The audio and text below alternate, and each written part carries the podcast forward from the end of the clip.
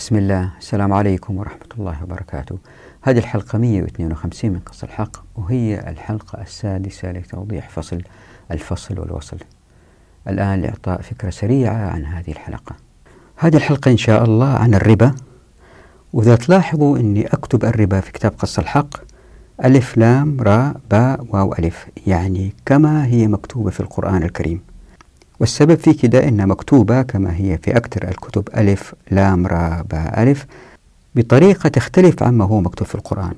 وقد يأتي يوم في الأجيال القادمة ويأتوا قوم ويقولوا ترى هذا الربا اللي هو بيتعاملوا في البنوك غير اللي ما هو في القرآن. لذلك حرصت على كتابة كلمة الربا كما هي في القرآن الكريم. والربا زي ما هو معروف أنواع في ربا الفضل وربا النسيئة. في هذه الحلقة نتحدث عن ربا النسيئة. وربا الفضل يأتي في حلقات قادمة وزي ما هو معروف ربا الفضل هو بيع النقود بالنقود والطعام بالطعام مع الزيادة. وربا الفضل أيضا مهم جدا لأنه في علاقة بينه وبين ميلاد العملة. يعني كيف تظهر العملات بوضع لن تكون في تحت سيطرة الدول. يعني كيف الناس يتعاملوا من غير عملات تصدرها الدول. الحديث الذي يمنع ربا الفضل له علاقة كبيرة في هذه المسألة. في هذه الحلقة راح نركز على ربا النسيئة وكيف إنها تؤدي بالتدريج إلى الفاحشة. وهذه والله أعلم إعجاز بالنسبة لي أنا. كيف الرسول صلى الله عليه وسلم قال حديث في بداية الأمر قبل ما أتقص الحق أنا ما كان يدخل مخي. كيف إنه الشخص يأتي أمه بالفاحشة وإنه أخذ الدرهم وليس دينار درهم ربا أشد من إتيان الرجل أمه. وأشد من 33 زنية في الإسلام. ليه؟ لأنه أيام الرسول صلى الله عليه وسلم والصحابة في ذلك الوقت إذا واحد رابة هنا أو هناك ولأنه ما في نظام اقتصادي زي الآن في أسواق مالية في بنوك كل هذا ما كان موجود. مع ذلك الرسول صلى الله عليه وسلم قال درهم ربا أكثر خطيئة من 33 زنية. الآن نستطيع أن نفهم العلاقة بين الربا وانتشار الفاحشة والظلم. فأبدأ الحلقة بتوضيح الحيرة التي وقع فيها بعض الفقهاء مش كلهم بعضهم بالربط بين التضخم والربا لأن التضخم يؤدي إلى تآكل أموال الناس والربا يزيد أموال الناس. فإذا كان ما في نسبة رئوية بسيطة إلا بيصير أموال الناس مع الزمن تتناقص لأنها أوراق فيها وعد بالسداد وليست ذهب وفضة. بعد كده أبين أنه حتى في العالم الغربي يدركوا أن الربا بلوى لأنها تؤدي إلى تثبيط الاقتصاد. بعد كده بين أنه تطبيق الربا يعني إنقاص نسبة الملاك في المجتمع وبالتالي ظهور الطبقية. ومن المسائل المهمة اللي نوضحها في هذه الحلقة أنه لأن المال سلطان فبالتالي الطبقة التي لديها المال هي أهم طبقة وهذه لن تستطيع أن تكون أهم طبقة من غير الربا.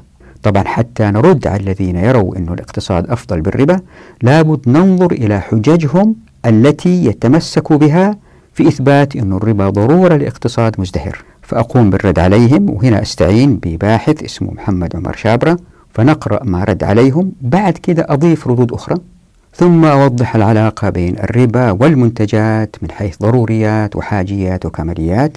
وبعد كده نوضح العلاقة بين المؤشرات التي توجه الناس للاستثمار مع الربا وكيف إنهم قالوا هي أساسية حتى الناس يعرفوا فين يستثمروا ونبين إنه لأ مع تطبيق الشريعة لأنه ما في ربا هذه المؤشرات ستكون أوضح. ثم بعد ذلك أناقش هل خطاب منع الربا في الإسلام موجه للأفراد والجماعات أو هو موجه للسلطات؟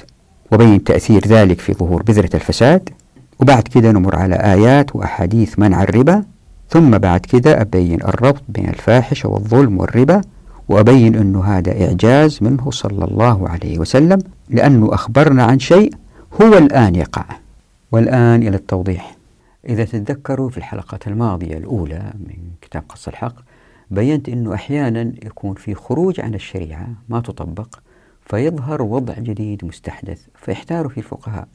فمثلا لأنه ما قسموا الأراضي في سعود العراق تطبيقا لآية الغنائم إلا صار أنه ظهر وضع مستحدث أحتاروا بين خراج المقاسمة وخراج المساحة.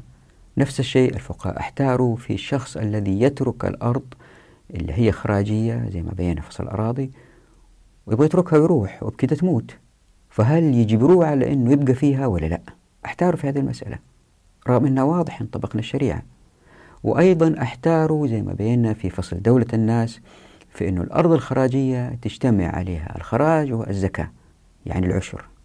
هل ادفع دي أو دي أو ادفع الاثنين مع بعض؟ نفس هذه الحيرة وقعت بين الفقهاء المتأخرين في مسألة الربا. طبعا معظمهم قال لا بس بعضهم بدأ يلاحظ أنه في تضخم. الحلقة الماضية تحدثنا عن التضخم. فالتضخم هو واحد عنده مال وبسبب التضخم بيقل هذا المال. هل يأخذ الربا حتى ماله يبقى كما هو ولا ما يأخذ الربا؟ لأنه إذا ربطنا قيمة الأموال بالمنتجات بالمستهلكات إلا بيصير أنه مع الزمن مع التضخم الفلوس اللي عنده بتجيب له مستهلكات أقل. فهو يعني على الأقل يبقيها زي ما هي. هل يأخذ ربا ولا ما يأخذ ربا؟ إذا سئل الفقهاء في مسألة المبيت خارج منى لأنه بدأت تزدحم ومساحتها ما تحتمل. فهذه مسألة فيها نوع من التحدي لهم حتى يفتوا فيها لكن هي علاقة بين الإنسان وربه. يعني يمكن تأثر على مكة اقتصاديا لكنها لن تؤثر على الشريعة والعالم الإسلامي في تغيير مقصوصة الحقوق. لكن الإفتاء في مسألة التضخم مسألة فيها نوع من الصعوبة والتحدي الفقهاء لأنهم احتاروا فيها. أنا مو قصدي هنا أن الفقهاء أباحوا الربا حتى الإنسان الذي يأخذ الفوائد الربوية هو بيحافظ على ماله كما هو خوفا عليه من التضخم. لا أنا مو قصدي أقول كذا لا. الفقهاء جزاهم الله خير معظمهم سكتوا. وبعضهم حاولوا يدفعوا الناس للشراكات بين بعض حتى تزداد أموالهم. طيب المسلم إذا كان البنوك الربوية واضح أنها حرام وبالتالي لا يجوز له شرعا وضع أمواله في هذه البنوك. وهو شخص لا يحسن التجارة فلا يريد أن يدخل مشاركة مع آخرين في تجارة أو صناعة. والشريعة قفلت له الباب إلا من خلاله يقدر يشترط ربح ثابت في أي شراكة. لازم يخاطر في الربح والخسارة. وفي احتمال يخسر لأنه في احتمال يختار شركة أو شريك غير مؤهل لاستثمار المال. طيب هذا مسكين إيش يسوي؟ لذلك أحتاروا الفقهاء وفضلوا محتارين. فما كان منهم إلا أنهم يحثوا الناس على الشراكة والإنتاج. قلة منهم زي ما راح نشوف إن شاء الله في حلقات قادمة. أتزحلقوا في هذه أنزلقوا في مسألة الربا وقالوا يعني هي ما هي أضعاف مضاعفة هي ما هي كثيرة يجوز. نأتي عليهم إن شاء الله بإذن الله ونرد عليهم. فظهرت الحيرة بين الفقهاء في مسألة الربط بين التضخم والقبول بالربا. يعني الواحد يحتار في العالم الغربي الناس بيضعوا فلوسهم بأمان في البنوك.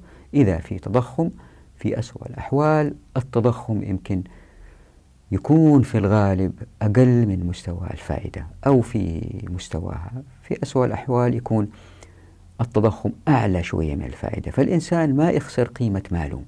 لكن إذا ما في فوائد ربوية وفي نظام رأسمالي المسلم مسكين إيش يسوي؟ لذلك في هذه الحلقة إن شاء الله ندرس مسألة الربا معالمها عموما. سيأتي الحديث عنها أيضا في حلقات قادمة. لأنه موضوع مهم لكن أنا فصصت الأجزاء تحدثت أيضا عنها سابقا لكن بأجزئها حسب ما يتطلب الموضوع.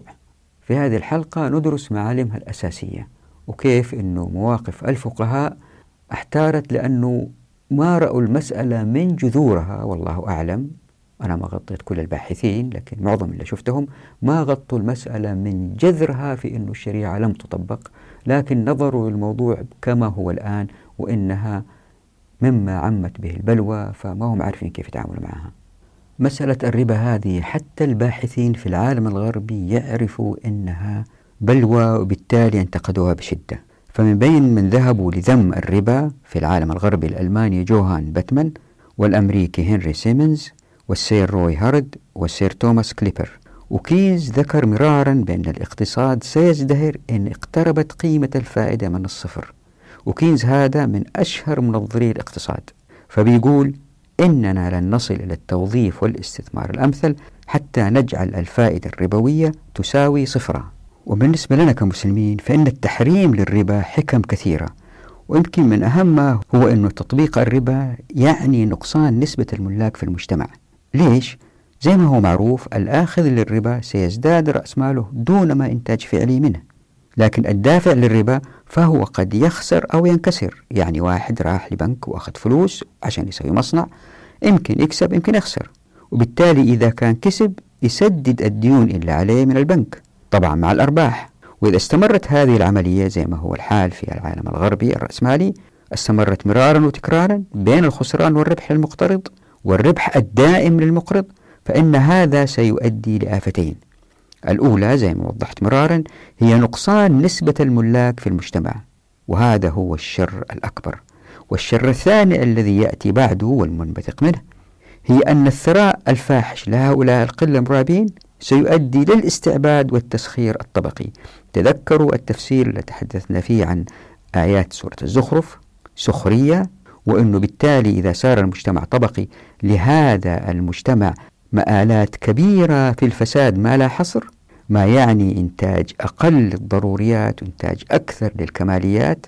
وبعض الباحثين في العالم الغربي عارفين هذا الشيء.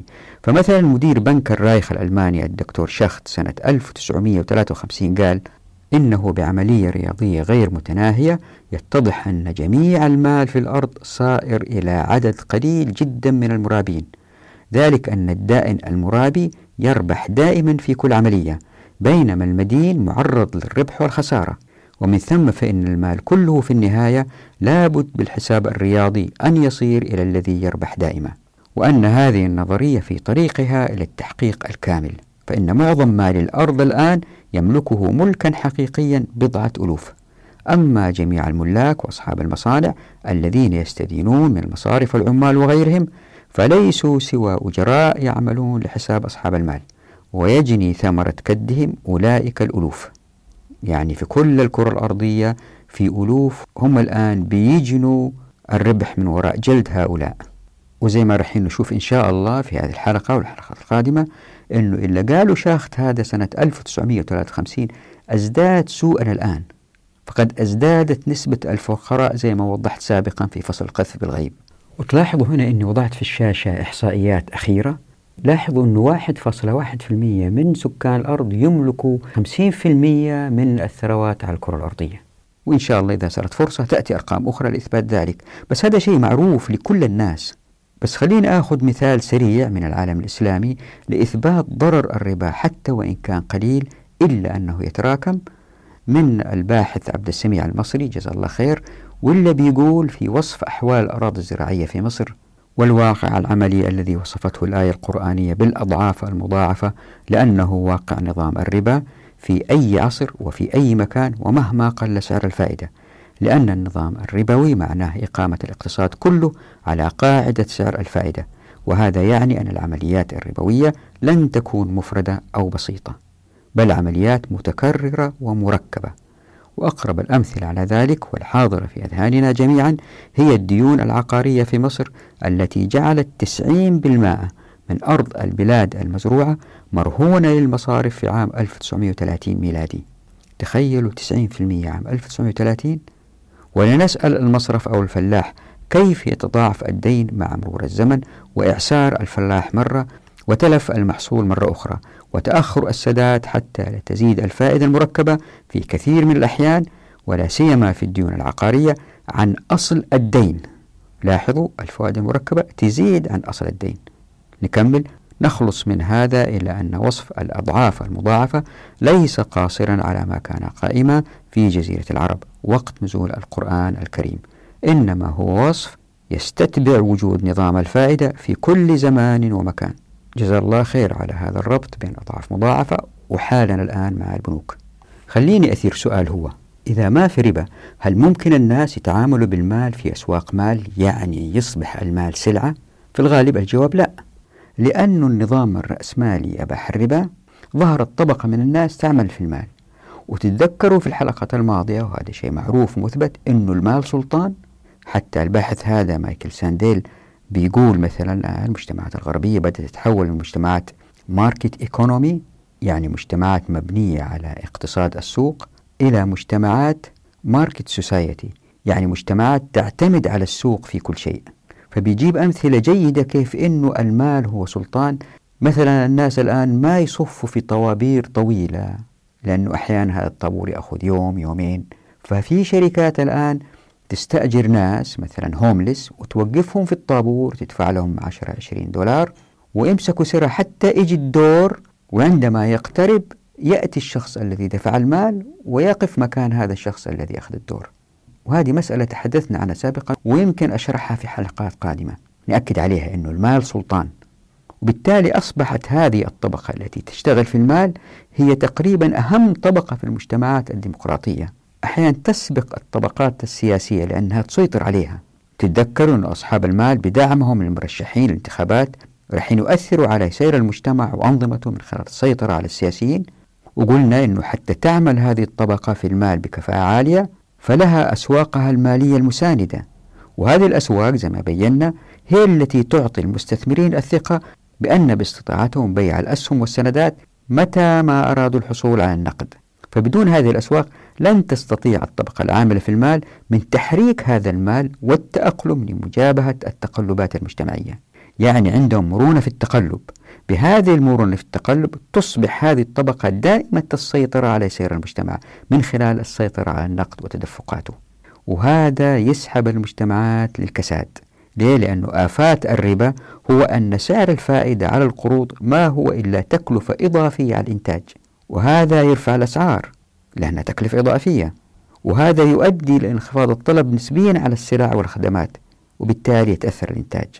واللي عنده مال قليل رح يقل إنفاقه لأنه قد يستثمر ماله في الادخار بسبب ارتفاع معدلات الفائدة أحيانا.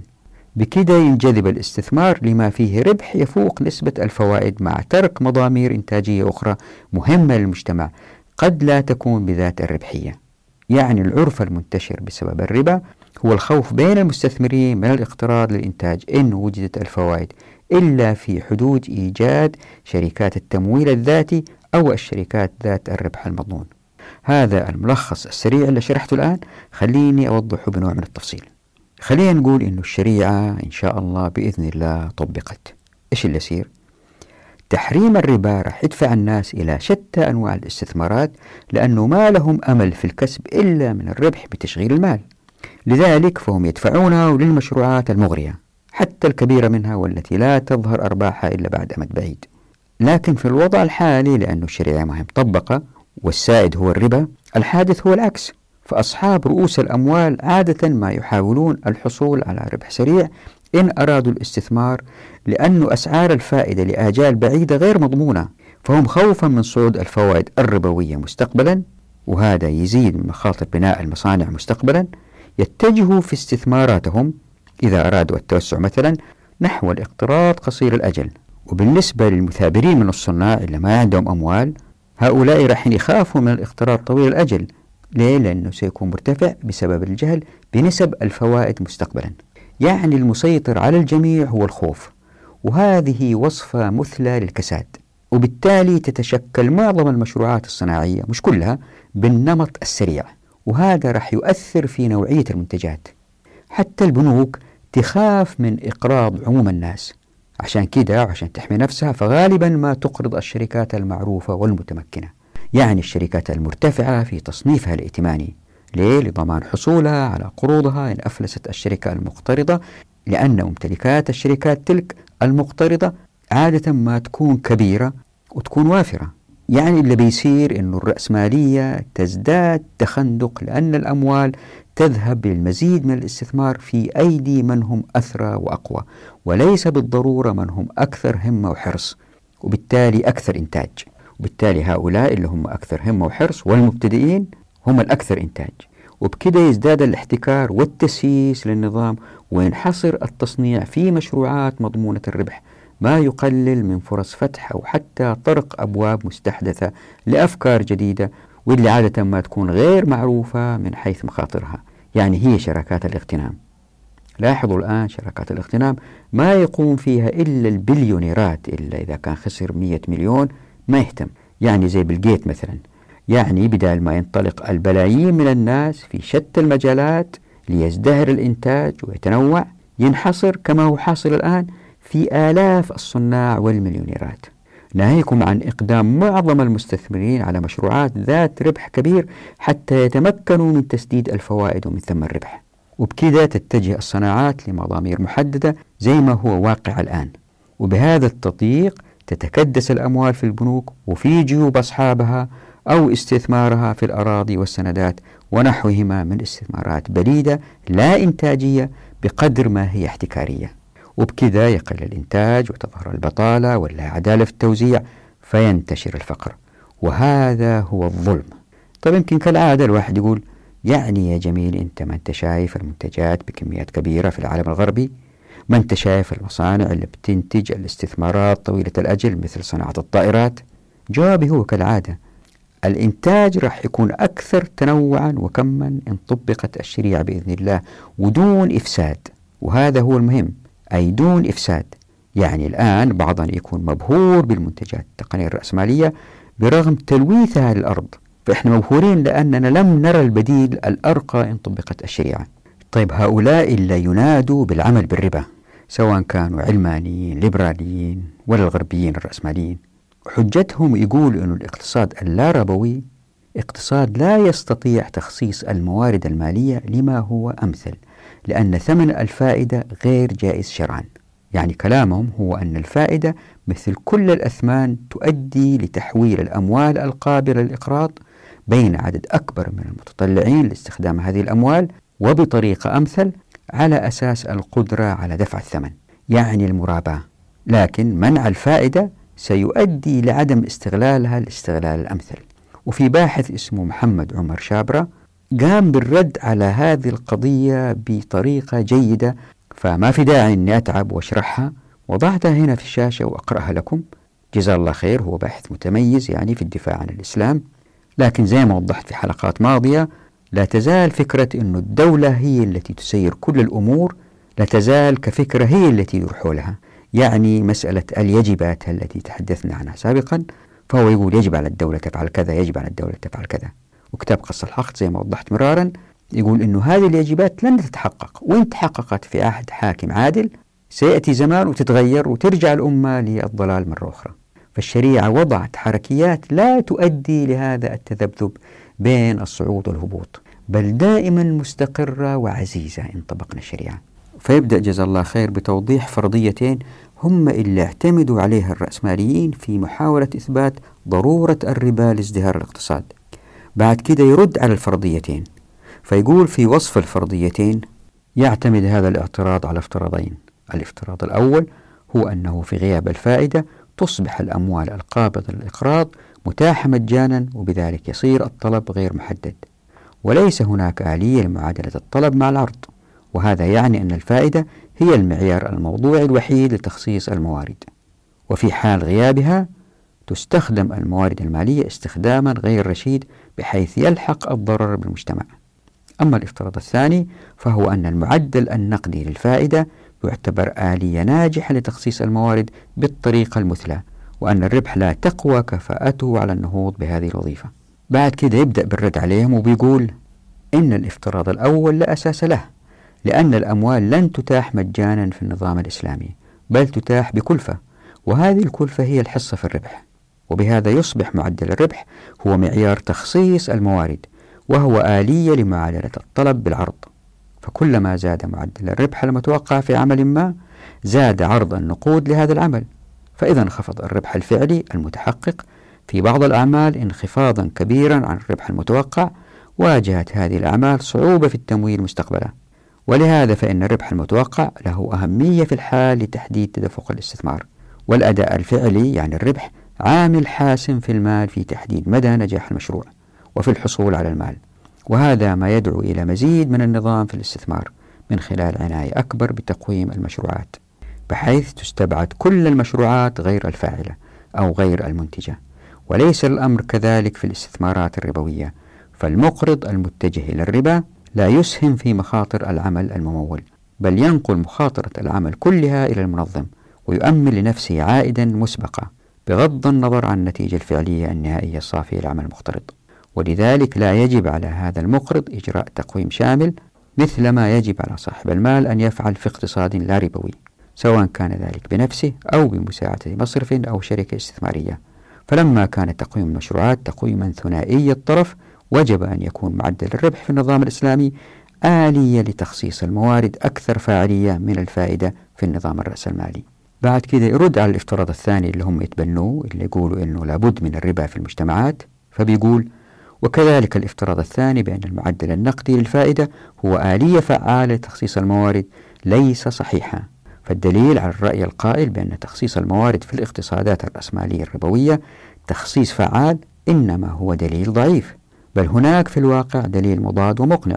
فقد تجمعت الأدلة لدى إنزلر كونارد وجونسون لكي يتوصل إلى أن رأس المال الحالي قد أسيء تخصيصه وربما إلى حد خطير بين قطاعات الاقتصاد وأنواع رأس المال.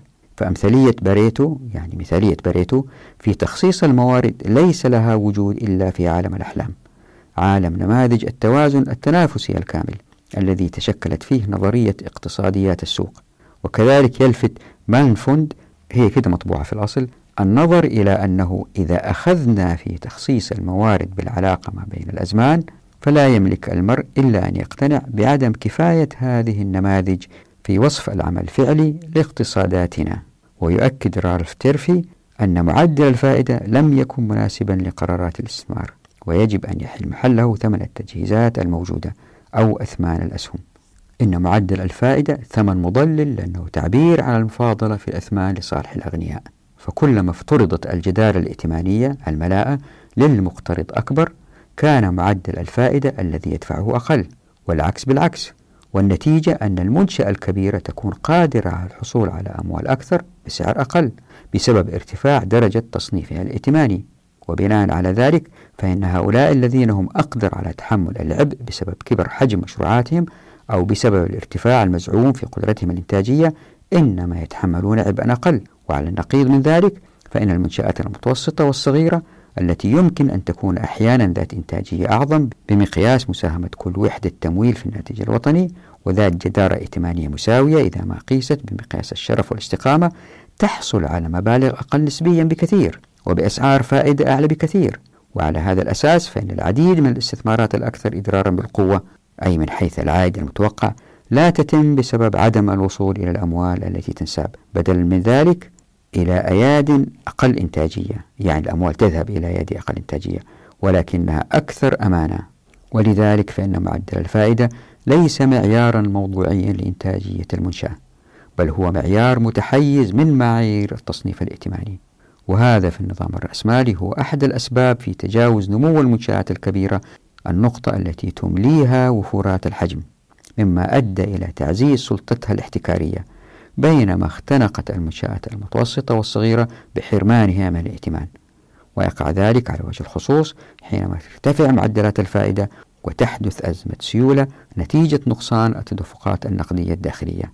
إن المنشآت الصغيرة قلما تجد استجابة من المصارف المقرضة. فالقروض المقدمة لهذه المنشآت سرعان ما تلغى لأدنى إشارة إزعاج مما يتسبب في إفلاسات واسعة الانتشار. هذا في حين أن المنشآت الكبيرة إذا واجهتها مصاعب أعيدت جدولة قروضها وزيدت القروض الممنوحة لها. فهل يعني هذا تخصيصا أمثل للموارد أو نظاما مصرفيا فعالا؟ وهذا الكلام اللي قاله شابرة جزاه الله خير آه، معظمكم يمكن بسرعة يتأكد منه. يعني ما يحتاج كل هذا التنظير. بكل بساطة الواحد يروح لأي بنك وإذا هو شخص ما هو مليونير ما هو معروف يقول لهم والله عندي مشروع كذا كذا. ومشروع واعد وهذه الدراسات وأعطوني أموال حتى أقوم بهذا المشروع. إذا كان شخص غير معروف في الغالب ما حد يكترث له حتى ولا ينظر لأوراقه. وليش يخسروا أموال يعطوها المستشارين عشان يشوفوا هذا المشروع صالح مو صالح؟ إلا إذا المشروع سوى ضجة إعلامية ولا سوى لفت نظر من آه، بعض الباحثين. عند البنك يمكن يفكر يدعم هذا المشروع ولا لا؟ لكن إذا جاءت شركات كبيرة ومعروفة وتبغى تتوسع أو هي تبنت هؤلاء الصغار وهم يأخذوا ربح في, في النص. البنوك تدعم هذه الشركات الكبيرة. بالتالي هذا التوجه في قتل الهمم وقتل للمبادرات التي تأتي من الأفذاذ الجدد اللي بيدخل السوق. يعني الربا يؤدي إلى وصفة مثلى لقتل المبادرات الجديدة. وزي ما وصف شابرا معظم الشركات المتوسطة واللي ما هي قوية جدا ما هي كبيرة جدا بالذات المشاريع الصغيرة تجد صعوبة في التمويل وحتى إذا مولت واستمرت شوية واجهت صعوبات لن تجد الدعم الكافي حتى يستمر. يرموه في وسط الطريق.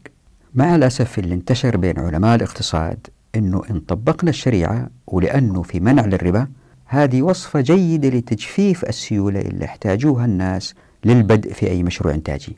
يعني بكده إذا ما في فوائد ربوية لن تتحول المدخرات إلى استثمارات. خليني أضيف هنا توضيح بالإضافة اللي قالوا شابرا جزاه الله خير.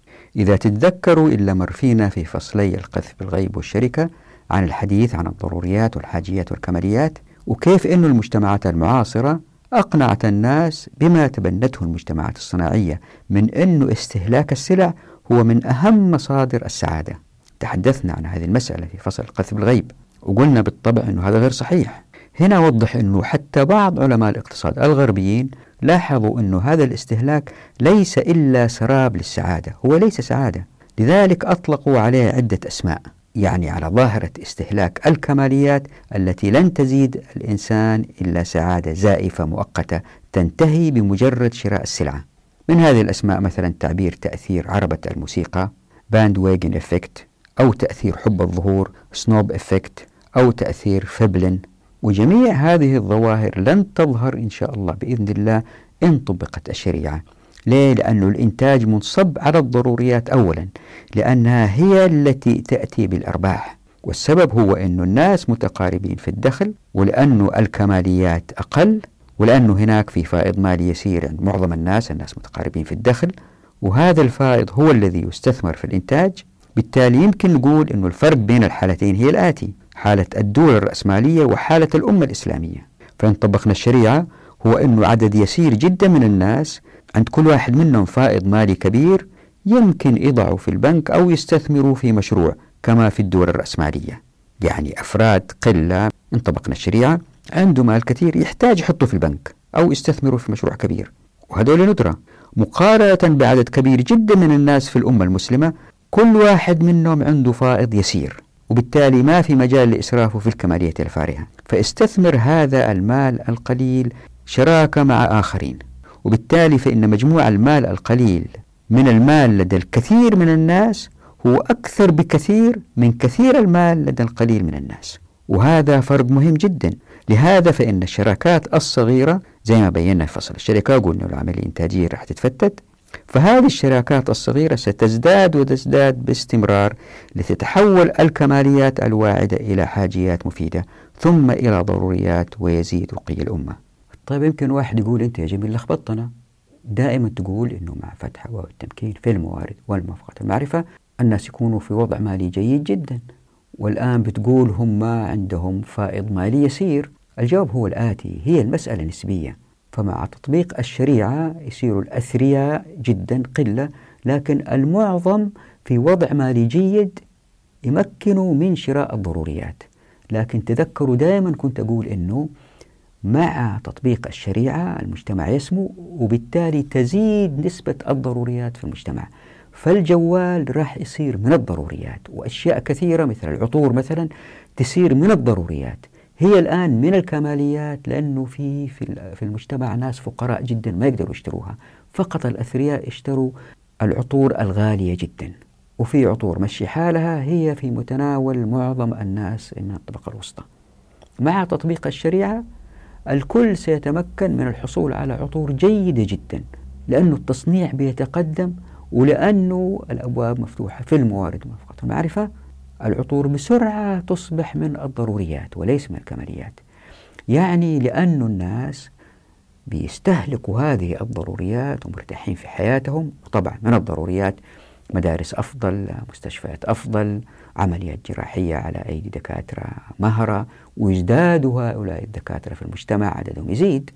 يعني مش طبيب جراح دماغ أو أعصاب في المجتمع يكون واحد آه، من كل خمسة عشر ملايين. لا تزداد نسبتهم وبالتالي تزداد السعادة في المجتمع بزيادة هذه الخدمات الغالية إلى الآن. ما حد يقدر عليها فتصير هذه من الضروريات واللي يلبيها المجتمع لأن الناس يقدروا يشتروها فهي تصير من الضروريات. في هذه الحالة لما الضروريات تكون كثيرة جدا وهذا ما يعني أنه لن تظهر الكماليات ستظهر وتصير بسرعة إلى حاجيات ثم ضروريات إذا كان المجتمع يحتاجها. ففي هذه الحالة لأن الناس بيصرفوا أموالهم على الضروريات وضروريات أكثر للمجتمع. سامي الفائض المالي عند الناس يكون قليل وهذا اللي استثمروه. ولأنهم هم كثر مجموع هذا الفائض المالي القليل يتراكم ويصبح كمية كبيرة تستثمر في مشاريع واعدة. وهذا فرق مهم بين تطبيق الشريعة والرأسمالية.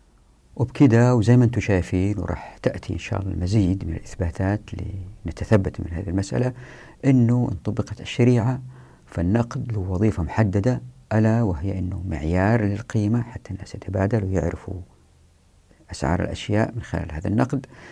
زاد أنه هو مستودع للعمل فهو في ذاته يحبس الأعمال السابقة التي قام بها الآخرون زائد أنها وسيلة للتبادل مع الآخرين. لكن اللي صار مع الزمن صار النقد سلعة. هو في الشريعة ليس سلعة. شوف ابن القيم إيش يقول في هذا النص. فتلاحظ أنه بيأكد على أنه الأموال رؤوس أموال يتجر بها ولا يتجر فيها. يعني الخطورة هو أن النقود أصبحت سلعة تباع وتشترى بفوائد ربوية لأنها أصبحت بالادخار عنصر مكتنز زي ما هو معروف. وهذا أدى إلى اختلال التوازن بين العرض والطلب في السلع. يعني كان الإنسان ينتج ما يحتاجه من سلع بالإضافة لما يحتاجه لمقايضة الآخرين. يعني ينتج عشان يستهلك وينتج عشان يقايض الآخرين. وبالتالي يحصل على احتياجاته. لكن اللي صار إنه صار ينتج أكثر حتى يكتنز أكثر. طيب لما ينتج أكثر هو ما بيشتغل أكثر. ليه؟ لأنه هو عنده رأس مال. بيشغل الآخرين. وبكده أبدع الإنسان الرأسمالي وأسرف في إنتاج الكماليات. ليه؟ لأنه تستهلك في الأسواق لأنه في ناس أثرياء يقدروا يشتروها. ولمن بدأوا هؤلاء الذين يريدون الاستزادة بالمال في إنتاج الكماليات بالتالي ظهرت الحاجة لتسويق هذه الأشياء الكمالية اللي الناس محتاجوها. والتسويق زي ما أنتم عارفين بحاجة للدعاية والإعلان. وبهذه الإعلانات بدأوا الناس يقتنعوا أن السعادة في اقتناء هذه الأشياء فيظهر الاستهلاك المفضي للسعادة الزائلة اللي تحدثنا عنها مثل تأثير عربة الموسيقى مثلا أو تأثير حب الظهور. لكن على العكس إذا اعتبرنا أن المال ليس سلعة هذا سيؤدي إلى استثمار وأحيانا استثمار طويل الأجل. وفي منتجات واعدة للمجتمع أنها تكون من الضروريات بعد ما تبدأ من الكماليات. وبكده عقلية المجتمع تتغير من مجتمع يسعى لإنتاج الكماليات اللي يمكن تستهلك من خلال الأثرياء إلى مجتمعات الناس يسعوا فيها إلى أن إنتاج كمالياتهم ستصبح من الضروريات يوم الأيام وطبعا هذه الاستراتيجية إلا أن الكماليات ستسير وتصبح من الضروريات بحاجة للمزيد من الابتكارات لأنه على المستثمر التخطيط لمنتجات تخدم أكبر عدد من المستهلكين ليه؟ لأن الناس متقاربين جدا في الدخل بسبب فتح أبواب التمكين في الموارد والموافقات والمعرفة. يعني يندر أنه يوجد فرد يخاطر بالاستثمار في كماليات فارهة جدا لأنه يعرف أنه ما في عدد كافي من الأثرياء اللي اشتروا هذه الكماليات. لأنه عددهم قليل. يعني أي منتج حتى ينتشر في السوق لابد أن يزيد عدد المستهلكين. فمع تطبيق الشريعة ولأنه الأثرياء قلة بالتالي أي إنسان يريد أن يبتكر شيء جديد وهذا المهم يريد أن يبتكر شيء جديد ويريد لهذا الابتكار أنه ينباع وحتى يغطي نفقاته يجب أن ينباع هذا بكميات كبيرة. يعني هو يحاول أنه يدفع للضروريات وبكده عقلية المجتمع الذي يطبق الشريعة تتغير. وكل هذا اللي قلته يقع إذا رفض المجتمع التعامل بالربا. يعني مقدار الاستثمار في أي اقتصاد رأسمالي عادة ما يرتبط بمقدار الفوائد الربوية من جهة وبتوقعات الناس المستقبلية للاستهلاك وبالتالي الإعداد له من جهة أخرى. فعندما يستقر الاقتصاد فإن بائع الأثاث مثلا سيطلب من المصنعين مقدارا معينا من الأثاث ليبيعه مستقبلا. ولأن الأسواق في استقرار فسيتمكن من التخطيط السليم لكمية البيع. وبالنسبة للفوائد فكلما زادت النسب كلما قلت فرص المكاسب ما يؤدي إلى تراجع المستثمرين. وهكذا يتذبذب الاقتصاد. أما إن لم تكن هناك فوائد ربوية وكان الإنتاج موجها للضروريات وكانت الكماليات تنقلب إلى ضروريات لتقارب الناس في الدخل فإن توقعات المنتجين هي التي تقرر فقط ما سينتج مستقبلا لأنه لا توجد فوائد ربوية بل من يعملون ينتجون وهكذا تستتب الأسواق أي أن الذي يسود السوق الإنتاجي والاستهلاكي هو التخطيط المسبق من الجميع. أي من المنتجين ومن الباعة لأن الجميع يتوقع ما سيستهلك ولأنه لا فوائد. وهذا من معايير التخطيط الذي يريده الإسلام المؤدي للمزيد من الإنتاجية. ومن الاعتراضات أنه يستحيل على المجتمع أنه يعيش بنظام لا ربوي هو أنه الدولة في العادة تحتاج إلى الأموال عشان تبني المطارات السكك الحديدية عشان التعليم. طيب من أين تأتي هذه الأموال؟ لابد الدولة أن تقترضها من الناس وبالتالي تطبع سندات و... والسندات هذه الناس ما يشتروها إذا كان ما عليها فوائد. فلا بد إذا من الفوائد الربوية زي ما يقولوا عشان الدولة تقدر تقوم بوظيفتها. الجواب هو لن أجيب عليه الآن لأنه سبق تحدثنا عنه وسيأتي فصل الأماكن. تتذكروا في دولة الناس وضحت أن الشريعة عمدا تجعل الدولة بأقل ما الممكن حتى لا يظهر الهدر ولا تظهر الطبقة البيروقراطية هذه اللي هي تبدد أموال المجتمع واللي هي تتسلط على الناس بشتى أنواع التسلطات التي تؤدي إلى إجهاض الإنتاجية في الأمة. وهذه وضحتها مرارا من زوايا مختلفة تحدثنا عنها. فهذه مسألة جذتها الشريعة من خلال قفل الطرق التي تذهب بالأموال إلى بيت المال. وزي ما راح تشوفوا إن شاء الله في فصل الأماكن جميع هذه المرافق والخدمات ستأتي من الناس لأنه ستظهر شركات للقيام بها وبكفاءة أعلى أو تأتي من الأوقاف. والأوقاف فيها توضيح أيضا تحدثت عنه سابقا أنه في معظم العصور لم تطبق كما أمر الرسول صلى الله عليه وسلم. ومن الأسئلة المهمة التي تخطر على البال وطرحوها كثير باحثين إذا منعنا الربا الناس كيف يستثمروا أموالهم؟ ليه؟ لأنه ما في مؤشر للناس يوجههم للاستثمار الأمثل لأنه ما في أسواق مالية الجواب هو الآتي بالإضافة لما قالوا شابرا ستظهر أعراف لاستثمار المال كيف؟ خليني أذكر تذكير بسيط أولا زي ما قلت كل ما ارتفع معدل الفائدة كل ما تحول الناس للإقراض تجنبا للمخاطرة في المجتمعات الرأسمالية فتكثر الأموال المعروضة للإقراض وبالعكس كل ما انخفض معدل الفائدة كل ما حاول الناس الاقتراض للمضي قدما في مشروعات تنموية أو الإنفاق لتغطية حاجاتهم الاستهلاكية فتخيلوا هذا الوضع ما الذي سيحدث إن كان المعدل الربوي صفر؟ بالتأكيد ولأنه ما في مجال للاستثمار بالربا فالطريق الوحيد حتى ما تأكل الزكاة الأموال البحث عن شركاء لمشروعات جديدة أو الدخول مع شركات قائمة تريد التوسع. ولأنه أرباح الشركات متفاوتة فمثلا هذه الشركة مضمونة الكسب ولكن بربح أقل وفي شركة ثانية راح تكسب إن شاء الله لكن في احتمال تخسر لكن ربحها مرتفع يعني هي شركة اغتنام. هنا سيظهر جدل بين الناس وهذا الجدل يؤدي إلى تمحيص هذه الشركات وبالتالي تتطور أعراف تمحيص الشركات والرجال الذين سيأخذون المال الاستثماري. ورح تنتشر حركيات انتقاء هؤلاء الأفراد للدخول في شركات يعني تحريم الربا رح يؤدي إلى ظهور أعراف الشركات الباحثة عن الربح الأفضل. يعني في من الناس اللي يبغى ربح مضمون حتى لو كان قليل وفي منهم من قد يذهب لشركات الاغتنام بربح أعلى إلا أنه في نوع من المخاطرة. يعني الناس ما هم مغفلين الناس ما يرموا فلوسهم في أي مكان. لدرجة أنه اللي عندهم سيولة يبحثوا عن ناس ما عندهم مال لكن عندهم خبرة أو عندهم همة ويدخلوا معهم شراكة. وممكن من هؤلاء الناس اللي عندهم همة وحماس يرضوا بأي ربح وبأي مال يجيهم بس المهم يبدأوا.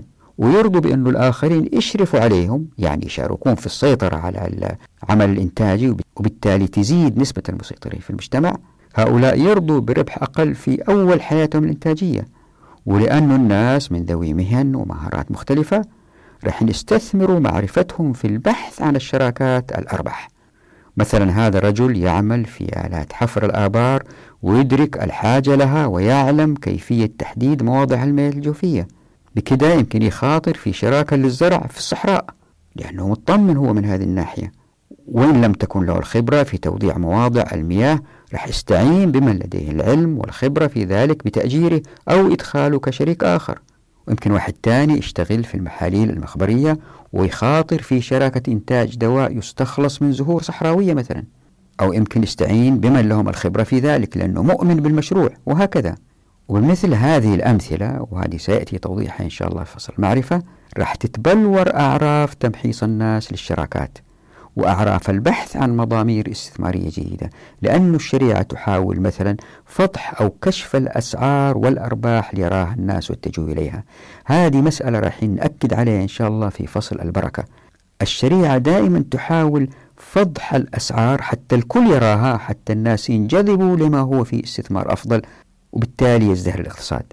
مثلا من أمثلة على ذلك الإشهاد في البيع لقوله تعالى أعوذ بالله من الشيطان الرجيم. وأشهدوا إذا تبايعتم. وهذه أطول آية في القرآن. لنا معها وقفة طويلة إن شاء الله بإذن الله. آية عجيبة في توجيه الاقتصاد. وبكذا مع انتشار أعراف البحث عن الشركاء وأعراف المضامير الجديدة للإنتاج. تنتشر الضروريات أو حتى الكماليات أحيانا والتي ستصبح بسرعة ضروريات لأنها بدأت ككماليات مفيدة للناس وواعدة لأن الناس متقاربين في الثراء. بهذا تزداد نسبة المنتجات الضرورية. وبكثرة اعتماد الناس على الضروريات الكثيرة ستصبح الحياة أكثر رغدة لأكبر عدد من الناس ما يعني أن التوزيع للثروات أعدل. ويمكن واحد يقول بس في بعض الناس يرابوا. يعني في ناس مضطرين يحتاجوا أموال ولا يريدوا أن ينفضحوا ويأخذ من الآخرين أموال ودولك ما يعطيهم إلا بالربا. فهذه طبيعة النفس البشرية. أقول الجواب نعم هذا قد يقع. يمكن في ناس يحتاجوا أموال وفي ناس يرابوا والمرابين يكونوا موجودين في المجتمعات زي اليهود مثلا. وخلينا نقول أنه هذا مستحيل أنه نسبة الناس اللي بيقترضوا بالربا عشرة في المية يعني. وهذا شيء مستحيل. اللي بيصير أنه هؤلاء العشرة في المية وما في دولة عندها نفقات إلا بيصير لأنه الدولة ليست متسلطة ولأنه أبواب التمكين مفتوحة في الموارد والموافقات والمعرفة ولأنه الناس متقاربين في الدخل أولا. هؤلاء لأنه عندهم فائض مالي في زكاة عليهم فيزيد وعاء الزكاة. ولما يزيد وعاء الزكاة والناس اغتنوا ولأنه ما في كماليات في الأسواق هذا ثالثا ولأنه الشريعة تحث على التصدق باستمرار شوية شوية شوية المجتمع يسمو. لكن إذا في دولة مسيطرة في احتمال الدولة ما تسمو إلا إذا كان الخليفة رباني يخاف الله أو الحاكم يخاف الله. فالمهم أنه ما يكون إباحة الربا جهرا وعلنا ويكون مستوى من الظلم. تذكروا تحدثنا عن مستوى ظلم أو نقاط عدل. فالاعتراف بالفوائد الربوية في المجتمع جهرا هو الآفة. لكن إن بقي سر مع الزمن حتى إن كان كبير في البداية مع سمو المجتمع إيش اللي يصير فيه؟ يختفي وينتفي تماما. ويمكن واحد يقول هنا بس جميل أنت من أول الكتاب وبتقول أنه في فرق بين القيم والحركيات. والآن أنت بتعتمد على القيم أنه الشريعة بتحث الناس أنهم ما يرابوا. لابد تكون في دولة يا جميل يعني وهذه حركيات وعندها المقدرة أنها تمنع الربا. الجواب هو كالآتي. الحركيات تشتغل مع بعض وتكمل بعض وتخلي القيم هي التي تتوجه نحو اتجاه معين كيف؟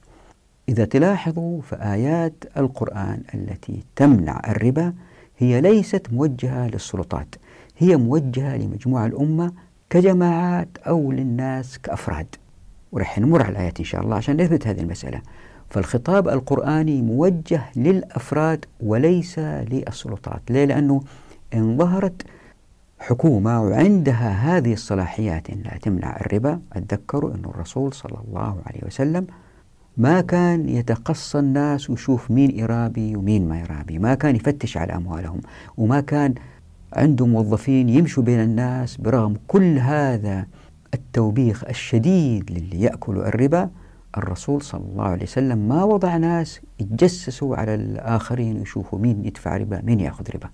لأنه إن فعل صلى الله عليه وسلم وأخذ آه بعض الموظفين من الناس يعني قال لهم أنتم تصيروا موظفين وراقبوا الأسواق وراقبوا الناس يرابوا ولا لا إلا بيصير إنه قد يأتوا الناس لاحقا ويقولوا الدولة تحتاج لجهاز رقابي لمنع الربا. طيب هذول اللي اشتغلوا في هذا الجهاز يحتاجوا أموال وبالتالي يحتاجون ضرائب يأخذوها من الناس حتى تأتي هذه الأموال. لأنه زي ما شفنا في فصل دولة الناس الشريعة سكرت الطرق التي تأتي منها الأموال لبيت المال. طيب من أين يأتي المال؟ تظهر فكرة أخذ المكوس من الناس وهذه آفة أخرى. لذلك راهنت الشريعة على أنه مع فتح أبواب التمكين عندما الناس يغتنوا بالإضافة إلى الأسباب الأربعة ذكرتها في الفقرة الفائتة أنه الناس متقاربين في الدخل بالتالي يدفعوا الزكاة وأنه الشريعة تحث على الصدقات. وأنه السوق أو الأسواق فيها ضروريات أكثر من الكماليات. نضيف عليها الآن أنه الناس يدخلوا في شركات الشريعة تدفعهم إلى الشركات المفتتة هذه وبكذا يزدادوا الناس ثراء وما يحتاجوا أنهم يقترضوا من الآخرين سرا. وبالتدريج ينتفي الاقتراض تماما لأنه الموجود من الصدقات أكثر بكثير من اللي يحتاجوا الفقراء والغارمين وابن السبيل. وزي ما قلت في حلقات أولى ما يبقوا غير المؤلفة قلوبهم اللي يمكن يأخذ كل الزكاة لأن الأمة غنية جدا جدا جدا لأنه موارد الكرة الأرضية لن تنضب والناس عندهم الهمة العمل والناس عندهم ذكاء والناس عندهم أيدي تشتغل. فلن يظهر الفقر أبدا من باب الزكاة. وبالتالي لن يأتوا لن أو لن يظهر ناس يبحثوا على ناس يقرضوهم بالربا. إن طبقنا الشريعة لا يكون في ناس عندهم فائض ويبحثوا عن من يقترض من غير فوائد حتى يبحثوا عن الأجر حتى يحصدوا الأجر.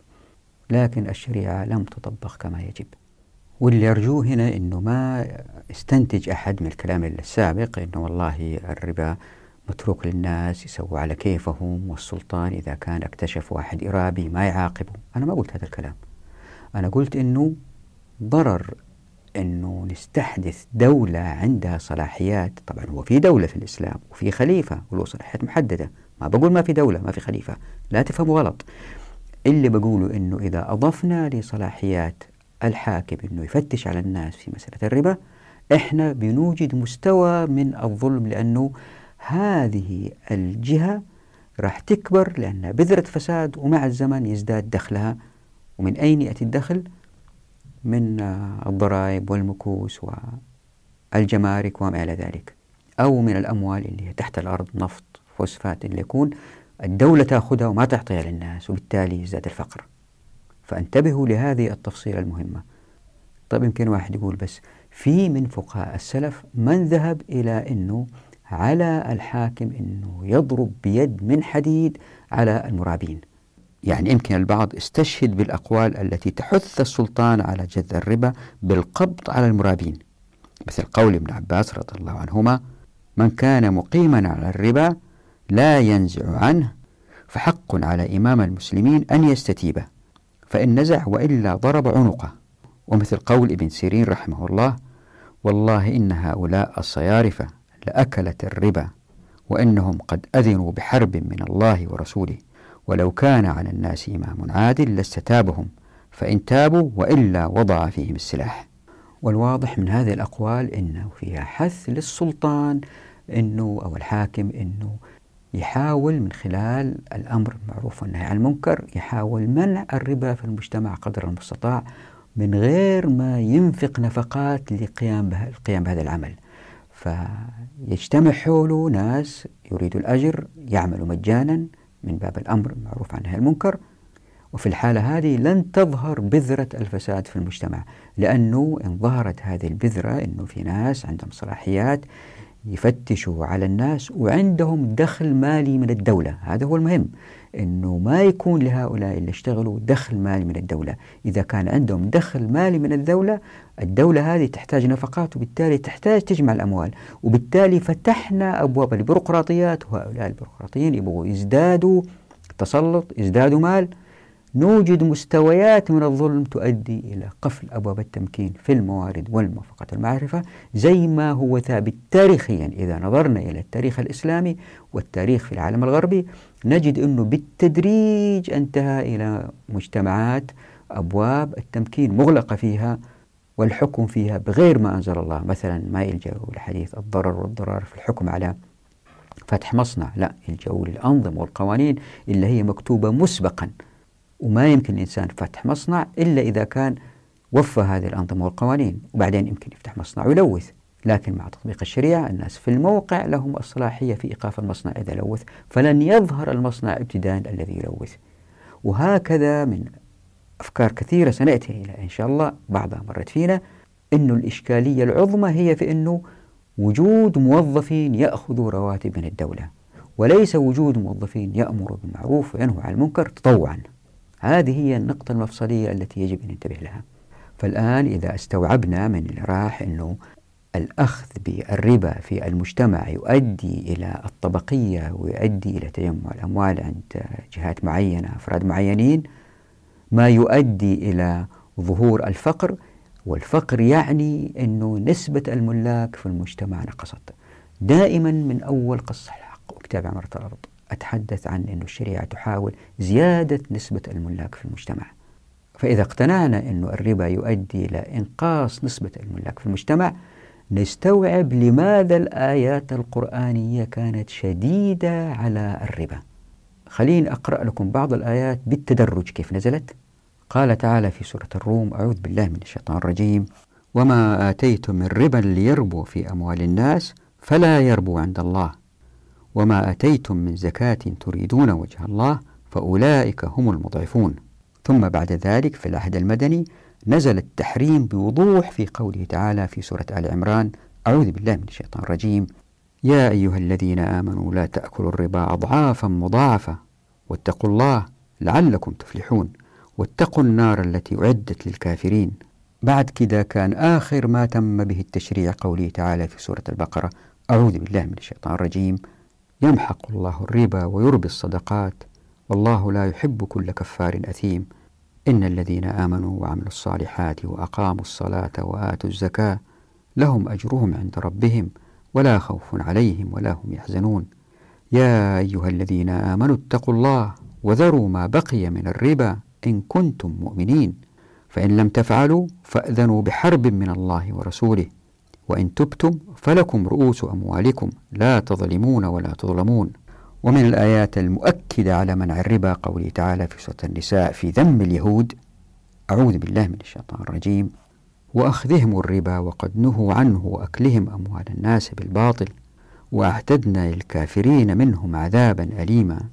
والآن ندبر هذه الآية كيف فيها وصف شنيع للي يأكلوا الربا وهي في سورة البقرة وهذه الآية قبل الآيات اللي قرأتها سابقا أعوذ بالله من الشيطان الرجيم. الذين يأكلون الربا لا يقومون إلا كما يقوم الذي يتخبطه الشيطان من المس. ذلك بأنهم قالوا إنما البيع مثل الربا وأحل الله البيع وحرم الربا. فمن جاءه موعظة من ربه فانتهى فله ما سلف وأمره إلى الله. ومن عاد فأولئك أصحاب النار هم فيها خالدون. يعني بعد كل هذه الآيات المعروفة هل يستطيع أي مسلم مجرد التفكير في استثمار ماله بالربا؟ يعني لابد يكون منافق وهذه الآيات أجاد الفقهاء في شرحها للناس وتذكيرهم فيها مرارا وتكرارا لدرجة معها يستحيل أن نجد مسلم ما يدرك شدة حرمة الربا في الإسلام ومن الأحاديث اللي قالها الرسول صلى الله عليه وسلم واللي توبخ في مسألة الربا في أحاديث أنه إذا الشخص المرابي أكل درهم وليس دينار. درهم من الربا هذه أشد من أنه الواحد يأتي أمه في الخطيئة وأشد في الخطيئة من ثلاثين زنية. هذه الأحاديث كنت أجد صعوبة في التفاعل معها لأني آه، ما كنت كتبت قص الحق. بعد ما كتبت قص الحق الآن الواحد يرجع وينظر الموضوع يقول أوف هذا إعجاز منه صلى الله عليه وسلم لأنه حديث ينبئ بما سيقع. كيف؟ الآن إذا الواحد يأكل درهم أو دينار ريال دولار اللي يكون ربا ويكسبه من غير تعب يبغى يأكل الثاني ويبغى يأكل الثالث. وبالتدريج إذا المجتمع يتغير زي ما هو سائر الآن يصير مجتمع بسبب الربا المؤدي الاحتكار يؤدي إلى الطبقية. الآن لما نقول طبقية على طول معناته في ناس فقراء يحتاجوا إلى أموال.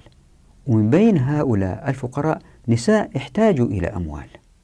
واضطروا المرأة لا تدخل في الزنا لأنها آه، تريد هذا الشيء لا معظمهم يضطروا لهذا الشيء. فإذا كان طبقنا الشريعة وما في ربا قد يقع الزنا هنا وهناك بالعشرات بالمئات بالآلاف على مجموع الأمة.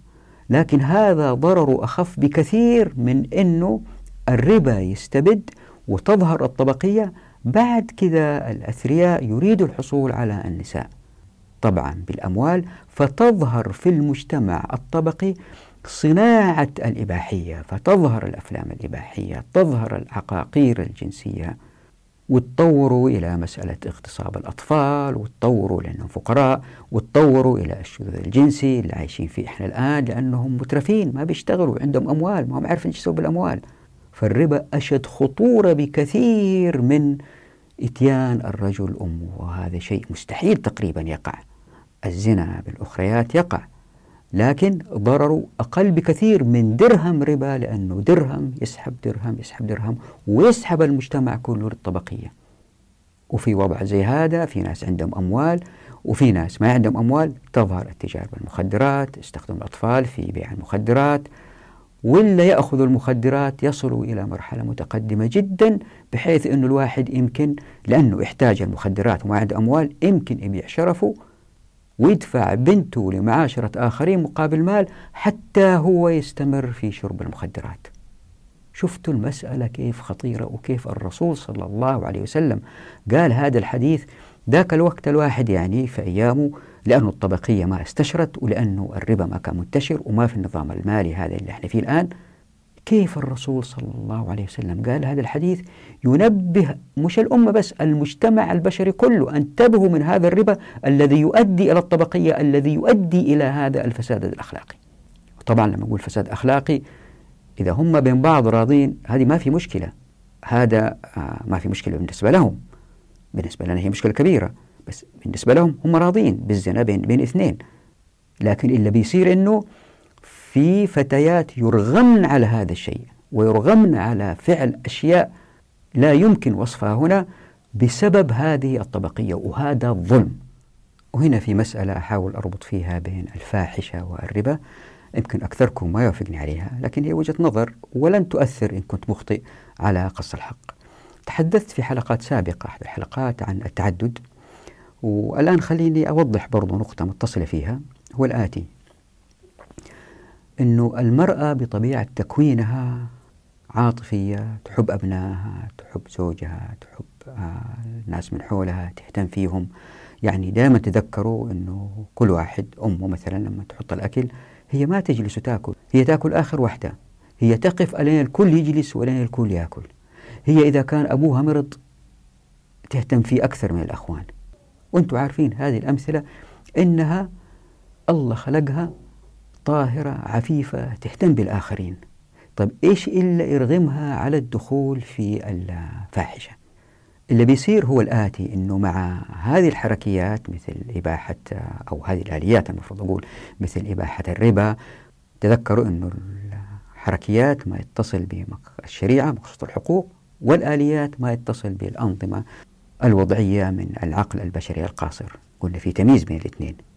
فالآن إذا كان المجتمع أباح آلية الربا وصارت عرف وما حد يحاربها وانتشرت وأدت بالتدريج إلى الطبقية إلا بيصير أنه طبيعة الرجل زي ما أثبت التاريخ وزي ما هو مشاهد أنه هو اللي يقدم هو اللي يخاطر في الأعمال. يعني هو هو يذهب إلى شركة الاغتنام هو يثابر هو مخه في جمع المال لأنه يحب أنه يعطي الناس من حوله يعطي أولاده وبناته وزوجاته وأمه وأبوه. هو معطاء فيجتهد لكسب المال ولأنه يخاطر أثبت لنا التاريخ أنه أموال الأمم في الغالب تقع في أيدي الرجال ولا تقع في أيدي النساء. في نساء ثريات لكن نسب النساء الثريات أقل بكثير من الرجال. بالإضافة إلى أنه اللي أمسك المناصب القيادية في الأمم ما أقول دائما غالبا هم من الرجال. يعني إذا الواحد يبغى يبحث عن النساء اللي مسكوا مناصب قيادية لازم يبحث في التاريخ. يقول هذه هذه هذه وليسوا كثر. فالوضع الطبيعي أن الرجال ماسكين مقاليد المجتمعات وماسكين الأموال. في وضع زي هذا وزي ما قلت أنه المرأة عفيفة المرأة إذا جمعت المال إيش تسوي بالمال؟ يستحيل أنها تشتهي راجل آخر وتجيبه. لا اللي بيصير أنه تنفق هذه الأموال على اللي حولها تشتري ملابس تتزين عطور تستمتع بالمال لنفسها واللي حولها. لكن الرجل إذا أتى المال الكثير وهو المنتشر بالإضافة إلى أنه ينفق على الناس اللي هو مسؤول عنهم إذا ما يخاف الله وهذول كثر يريد أن يستمتع. يستمتع بإيش؟ في الغالب ليس بلبس نظارة جديدة أو بدلة جديدة. أهم استمتاع للرجل هو النساء. والكل يعرف هذا الشيء فتظهر صناعة التلذذ بالنساء. فتظهر البارات تظهر المراقص تظهر دور الدعارة وبالتدريج تكثر وتكثر إلى درجة أن النساء لأنه في طبقية هم من الفقيرات زي ما قلت واضطروا للعمل حتى يجدوا لقمة العيش اضطروا للعمل في الدعارة. يعني هنا في ربط واضح بين الفاحشة والربا. يعني باختصار لأنه في ربا في طبقية الناس هؤلاء في الطبقة الأعلى معظمهم من الرجال يريدوا أن يستلذوا يأتوا رجال أعمال آخرين وفروا لهم هذا الشيء لأنه في ربح لأنه ما في أخلاق. فتظهر صناعة الدعارة بشتى أنواعها. والمرأة لأنها طاهرة عفيفة هي لا تريد الذهاب لهذا لكن ترغم للذهاب إليه. بينما الرجال هم لذتهم في هذا الشيء إذا ما يخاف الله سبحانه وتعالى وهم كثر. هي باختصار كذا. وهذا ظلم كبير. تذكروا بدأنا هذه الحلقات في الفصل والوصل عن الحديث عن العدل والظلم. لابد من التربيط بين جميع المفاهيم حتى نقدر نستمر في حلقات قص الحق. إذا جاء واحد شاف هذه الحلقة وما ربطها بالحلقة الماضية يصعب عليه المتابعة. فلا بد من مشاهدة الحلقات من البداية. ومن مظاهر الطبقية إلا من أسباب ظهورها الربا هو ظاهرة الإفلاس. هذا مثال يعني غير الفاحشة هذا مثال آخر. اللي صار أنه مع ظهور الطبقية وفي ناس بيفتقروا أكثر أكثر هؤلاء حتى يقدروا يعيشوا لابد يسددوا ديونهم. فظهرت صناعة اسمها صناعة التعامل مع المفلسين. فمثلا شفت وثائقية أنه في مدينة منفس في تينيسي هنالك مكاتب لتقييم ممتلكات الأفراد اللي يبغوا يعلنوا إفلاسهم. هنالك مكاتب للتحايل على السلطات كيف الإنسان يقدر يجابه شركة ولا يجابه مؤسسة حكومية بأنه يتهرب من دفع الديون اللي عليه أو الالتزامات اللي عليه إذا كانت ضرائب متأخرة أو اللي يكون هناك محامين للتعامل مع هذه الشغلة صارت صناعة بالكامل لدرجة أنه في محلات تشتري الدم من الناس اللي هم مفلسين حتى تساعدهم لسداد ديونهم. وفي شركات متخصصة تشتري سيارات المفلسين وتبيعها مرة ثانية لمفلسين آخرين. مثلا واحد مفلس جدا وعنده سيارة حتسدد ديونه يبيع هذه السيارة. يجي واحد ثاني باع سيارته الفارهة لأنه فلس واشتري هذه السيارة يمشي حاله فيها. لدرجة أنه في أسبوع واحد 500 سيارة هذا كان سنة 2010 الأيام اللي كتبت فيها هذه هذه الصفحات كانت تنباع من إيد لإيد من المفلسين وليست سيارات عادية هي فقط من المفلسين. طبعا إذا كان نبغى ندخل في حياة هؤلاء المفلسين وكيف بتصير وكيف اجتماعيا بيتدمروا ونفسيا بيتدمروا ويمكن يقتلوا ويمكن يسيئوا لأبنائهم مسألة ما تنتهي. زي الكرة الثلجية سنوبول هذه اللي تدحتر وتكبر وتكبر وتكبر وعيش معها المجتمع وتقبلها نعم هو بيتطور بس بيلوث الكرة الأرضية وبيضع آخرين يناموا في الشوارع. بيضع آخرين في مواقف صعبة جدا بيناموا في الشوارع. بين 1996 إلى 2006 في العشر سنوات هذه حوالي مليونين شركة في الولايات المتحدة الأمريكية أعلنت إفلاسها يعني خرجت من السوق. هذا غير الشركات اللي تعثرت وأعادت جدولة ديونها طبعا الآن واحد يقول أهو في أنظمة وقوانين تسهل على الشركات أنها تعلن إفلاسها وبالتالي هذا الذي أعلن إفلاسه لأنه اكتسب خبرة يمكن يدخل السوق مرة ثانية ويقف بقوة. أفضل مثال على كذا هنري فورد فلس وبعدين سوى شركة قوية جدا للسيارات.